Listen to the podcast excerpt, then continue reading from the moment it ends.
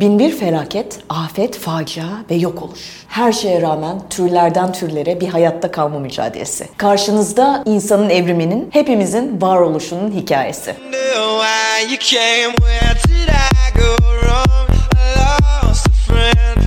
Evrimi başlatmadan önce ufak bir anons. İnsanlık tarihini başından sonuna izlemek için Sapien'e abone olun. Tarihi adım adım beraber ele alalım. Meseleyi ele alalım.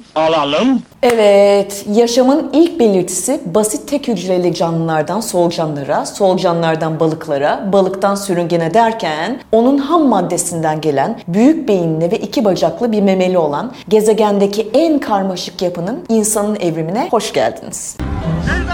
Hoş bulduk, hoş bulduk. Evrim diyorsunuz. Nedir bu evrim? En basit tabiriyle evrim, canlının genetik yapısında çeşitli nedenlerle değişim meydana gelmesi, bu değişimlerin de canlının hayatta kalmasına ve üremesine avantaj sağlayarak o soyun devamlılığını sağlaması diyebiliriz. Bunu hepimiz biliyoruz zaten. Örneğin kısa ve güçsüz pençeleri olan avcı hayvanların biri bir mutasyon sonucu uzun ve güçlü pençelerle doğarsa ne olur? Bu onun avlanmasını kolaylaştırır. Wow! Daha iyi beslendiği için daha güçlü ve sağlıklı olur. Böylece çiftleşme ve soyunu devam ettirme şansını elde eder. Genlerini çocuğuna aktardığı için çocuğu da uzun ve güçlü pençelerle doğar ve zamanla diğerleri yok olurken bu nesil hayatta kalır. Bu fikri ilk duyduğumuzda bize imkansızmış gibi gelebilir. Çünkü etrafımızda hiç spordan yeni çıkmış gibi kollarla doğan bir bebek görmüyoruz. Elbette görmeyiz çünkü biz insan türü olarak ortalama 72 yıl yaşıyoruz. Tabii bazılarımız daha uzun yaşıyor ama ona da yaşamak denirse. Alemiye ninenin babası Osmanlı ordusuna uzun yıllar hizmet etmiş. Ancak evrimsel sürecimiz 6 milyon yıla yayılmış halde. Düşünün, en eski medeniyetin tarihi bile 5000 yıl öncesine dayanıyor. Dünyadaki en eski yerleşim yerlerinden biri olan Göbekli Tepe bile 13 bin yıl öncesine ait. Evrim için 6 milyon yıldan bahsediyoruz. Okey, böylece temel prensibi anlamış olduk. Şimdi biraz daha detaya girelim. Biliyorsunuz gözlerimizin renginden boyumuza, kronik hastalıklarımızdan bazı kişilik özelliklerimize kadar birçok şey genlerimizde yani DNA'mızda yazılıdır. Ve genlerimiz bizim kim ve ne olduğumuzu belirler. Sonuç? Sonuç ne? Evrim, ebeveynlerden miras kalan kimyasal molekül, DNA gibi genetik materyalde ve özellikle bir popülasyondaki farklı genlerin proporsiyonunda değişim olduğu noktada başlar. Burada mütasyonun da ne demek olduğunu bilmeniz gerekiyor. Mütasyon da bir canlının DNA diziliminde meydana gelen kalıcı değişimler demek. Bu değişiklikler bazen pozitif, bazen de negatif sonuçlara sebep oluyor. Bazen de aynı anda hem pozitif hem negatif olabiliyor. Hulk gibi yani. Hulk derken Hulk, kahraman olan Hulk. Özetle genler, vücudun ve bir organizmanın davranışının yaşam boyunca nasıl geliştiğini etkiler. Yani genetik olarak miras alınan özelliklerimiz tarihsel süreçte bizim hayatta kalmamızı veya bir organizmanın tekrar üretimini etkileyebilir. Evrim tek bir bireyi değiştirmez. Onun yerine belirli bir popülasyonu yani bir grup bireyi ya da belirli habitatta yaşayan aynı canlı türlerini karakterize eden kalıtsal büyüme ve gelişme araçlarını etkiler. Anamız, babamız bizi adapte olabilen genetik değişimleri miras bırakır ve bu değişimler içinde bulunduğumuz popülasyonda yaygın hale gelir. Sonuç olarak yavru ebeveynlerinden miras aldığı özelliklerle çevreye daha iyi uyum sağlama, hayatta kalma ve doğum yapma yeteneği şansını arttırma gibi avantajlar elde edebilir. Zamanla genetik değişim bir türün ne yediği, nasıl büyüdüğü ve nerede yaşayabileceği gibi genel yaşamın biçimini değiştirebilir. İşte insan evriminde de olan bu. İnsanlık mutasyonlar sonucu çevresel değişime adapte olabilen, yeni özellikler geliştirip yaşamını değiştirmiş, bu sayede hayatta kalmış, üremiş ve soyunu devam ettirmiş. Tüm türler ve organizmalar biyolojik bir evrim sürecinden ortaya çıkmışlar. Bu sistemde modern insanlar Homo Sapiens olarak sınıflandırılır. Gelin ilk hominidlerden Sapiens'e nasıl geldik, türümüzün çok da uzun olmayan yolculuğuna çıkalım. Öncelikle şunu söyleyeyim. Burada anlatacaklarım çok az sayıda fosilden yola çıkılarak geliştirilmiş. Dolayısıyla pek çok teori ortaya çıkmış. André Langevin dediği gibi 5100 yıllık bir dünya tarihi 30 kadar kafatasıyla nasıl baştan yazılabilir? Kardeş memnun oldum da bu böyle bu şekilde olmaz yani. O yüzden de bilim insanları fosiller üzerine türümüzün başlangıç ve evrimine dair teori geliştirmektense günümüz insanının DNA'sını inceleyerek en akılane varsayımları ortaya atabilirler. Ne de olsa en iyi fosil DNA bizim içimizdeki hücrelerimizin kalbinde taşıdıklarımızdır. Kalbimizde yaşa. Çoğu bilim insanı ilk insanların 15-20 farklı türünün olduğunu düşünüyor. Tüm bilim insanları bu türlerin hangilerinin arasında bir ilişki olduğu ya da hangilerinin yok olduğu konusunda hemfikir değil. İlk insan türlerinin çok büyük bir çoğunluğundan canlı kalmış bir soy yok. Bu tezi savunan American Museum'daki Ian Tattersall gibi bilim insanları onlarca insan türü arasından sadece Sapiens'lerin varoluş savaşını kazandığını söyler.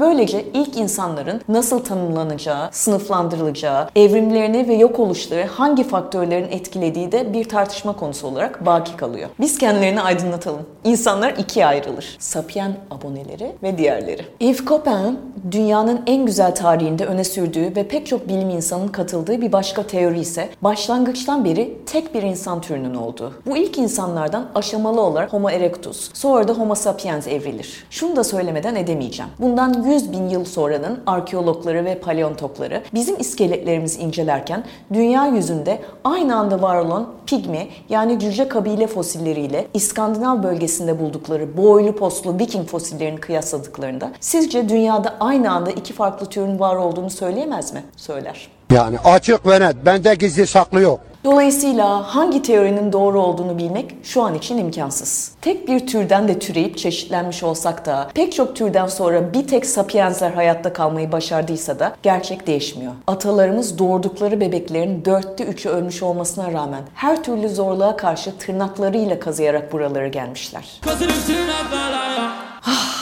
Biz de burada nelere ağlıyoruz nelere. Hey yavrum hey. Tanımlanmış ilk insani özelliği bipedalizm yani iki ayak üzerinde yürüme özelliği 4 milyon yıl önce evrilmiş. Büyük beyin, alet kullanımı, dil kullanım kapasitesi gibi diğer önemli insani özellikler daha yakın bir zamanda gelişmiş. Karmaşık simgesel anlatım, sanat ve kültürel farklılık gibi gelişmiş başka özellikler özellikle son 100 bin yıl içerisinde ortaya çıkmış. Ya sen ne biçim insansın? Sen ne biçim insansın? İnsanlar primattır. Fiziksel ve genetik benzerlikler modern insan türü olan Homo sapiens'in bir başka primat türü olan maymunlar ile yakın ilişkide olduğunu gösterir. İnsanlar ve Afrika'daki büyük maymunlar yani şempanzeler ve goriller 8 ila 6 milyon yıl önce yaşamış aynı atayı paylaşırlar.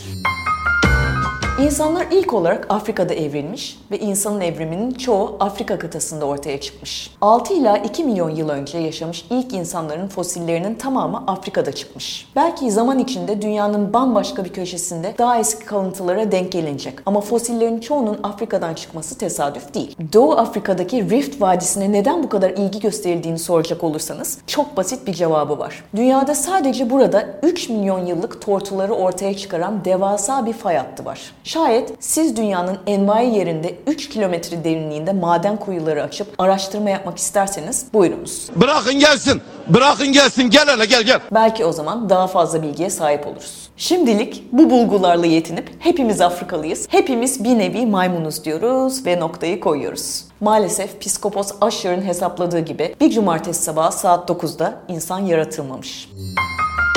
Kazı araştırmaları sonucu şimdiye kadar ulaşabildiğimiz en yaşlı türümüz Sahelanthropus tchadensis, halk arasında Tumay adamı ya da Sahel insanı olarak bilinen atamız oluyor. Bu tür elbette bugün bildiğimiz insanlara benzemiyor. Tür günümüzden 7 milyon yıl kadar öncesine ait bir tür. Afrika'da Çad'da bulunan türe ait bir adet kafatası, 5 parça çene kemiği ve bir miktar diş keşfedilmiş. Bu günümüzde kabul edilen insan türü Afrika'dan çıktı ve buradan dünyaya yayıldı tezini doğruluyor. Daha eski bir fosil bulunana kadar olmasaydın olmazdık Charlie diyebiliriz. 3-5 fosil üzerinde yapılan analizler, türün insan-şempanze ortak atasına dair evrimsel biyolojinin öngördüğü neredeyse tüm özellikleri gösterdiğini ortaya çıkarır. Sahelanthropus tchadensis muhtemelen şempanzelerle doğrudan ortak atamız değil, ancak çok yakın bir tür. Şayet Tumay insanı ilk atamızsa sizi ilk anamızla tanıştırma vakti geldi ve çattı. Karşınızda Lucy. 1974'te Etiyopya'da keşfedildi. İsmini ortak köken Luka'dan aldı diye varsayımda bulunanlar fena halde yanılıyorlar. Zira Lucy Hanım ismini Beatles'ın Lucy in the Sky with Diamonds şarkısından alıyor. Lucy in the sky with diamonds. Kazı günü paleoantropolojist Donald Johanson ve tayfesi LSD temalı meşhur şarkıyı gün boyunca bangır bangır çalıp iskelet kalıntılarını buldukları için ona Lucy ismini vermişler. Lucy anında şöhret olmuş. İskeletin 3.22 ila 3.18 milyon yaşında olduğu tahmin ediliyor. Zarif bir şempanzeyi andıran hanımefendi 1.1 metre boyunda ve 29 kilogram ağırlığındaymış. İskelet diyorum ama aslında bu kadar eski fosillerde bir parça bile kemik emaresi kalmaz. Tamamen taş kesilmiştir. Zaten Lucy ve benzer hominidlerin kalıntılarını çıkaranlar ne kadar ağır olduğunu söylüyor. Çünkü onlar artık daha çok kaya parçasına benziyorlardır ve en ufak bir DNA izine rastlamak mümkün değildir. Şayet en eski DNA izlerini merak ediyorsanız küçük bir parantez açayım. Bunun için az sayıda mumya ve Florida'nın bataklıklarında bulunan 8 ila 9 bin yıllık kızılderili beyinleri mevcut diyebiliriz. Bu kadar. Bu türler günümüz modern insanından o kadar uzak ve maymunsu ki bunlara insan demek biraz zor. Elbette modern maymunlar gibi de değil, onların atası gibi demek istedim. Bu insan türünün beyni ortalama 0.35 litre yani bir kutu kola ağırlığında. Örneğin şempanze beyni tıpkı Tchadensis gibi 350 cc civarında. İnsan beyni ise 1350 cc civarında.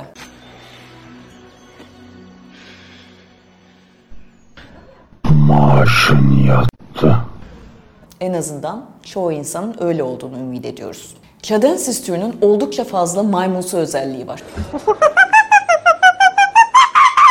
Bunlardan en önemlisi de beyninin küçüklüğü. Bunun haricinde diş, kaş, kemer şekli ve yüz morfolojisi insanınkinden oldukça farklı. Öte yandan Tumay adamının insansı pek çok özelliği de mevcut. Kaşlarının genel morfolojisi ve sırt yapısı insanınkine benzer. Maymununkine göre daha küçük azı dişleri vardır. Zaman aralıkları oldukça birbirinin içerisine girmiş olsa da türleşmenin ne kadar yavaş olduğu ve kimi zaman ata tür ve farklılaşan türün aynı zamanlarda ama muhtemelen birbirlerinden izole bir şekilde yaşadıklarını gösteriyor. Öyle ki ata türlerle torun türlerin bir arada bulunduğu yerler bile bulmak mümkün. Bu evrimin net bir şekilde gözlenmesi için bize harika bir fırsat sunuyor. Unutmamak gerekir ki evrim dahilinde her şey adım adım ilerler. Her şeyi birbirinin içerisindedir ancak birbirinden ayırt edilebilir. Bir tür diğerine adım adım evrilirken türün bütün örnekleri aynı anda evrimleşmez. Bir kısmı oldukları gibi kalır ya da başka türle evrilebilir.